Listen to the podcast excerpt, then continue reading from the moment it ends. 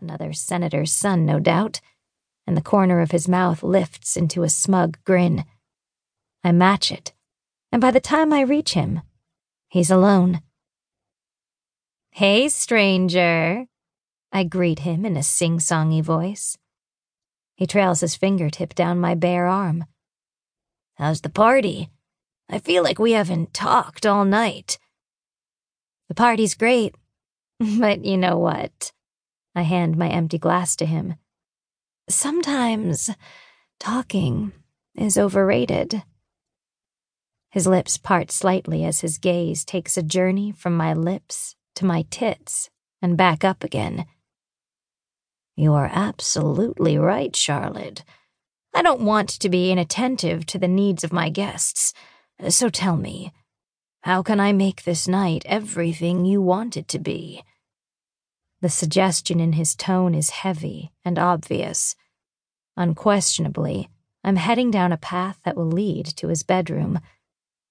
And that's what I want. I want the tequila to numb the last of my inhibitions and I want to get fucked out of my mind. Perhaps we could find a quiet spot, I say. I glance back to Zane, who's crossed the threshold into the room and has me in his crosshairs. As usual, his intense gaze has my breath catching. Without a doubt, he works out, and I'm guessing years of training has armed him with lethal skills that he'll never have to use following me around for the next four years. I'm trouble, but I'm not that much trouble. Well, maybe I am. I turn back to Nate and keep my voice low. Problem is, I have a hard time getting any privacy. Nate's focus shifts to Zane and then back to me. His eyes are still and calculating. Sure. Listen, the guest bathroom probably has a line. Why don't you use the one in the master at the end of the hall? It has a connecting room on the other side. I'll meet you there in a few minutes. I smile easily because the tequila is warming me, and I want a man's hands on me now at any cost. His plan sounds perfect. Without another word, I spin and head back toward Zane, who is guarding the path I need to take. I don't bother acknowledging him or my plan in any way, and slip past him. I'm almost to the door at the end of the hallway when he says my name. It's low and clipped and sends a shiver down my spine. I spin toward him instantly, and he almost barrels into me. I brace my hands against his chest, but I'm off balance.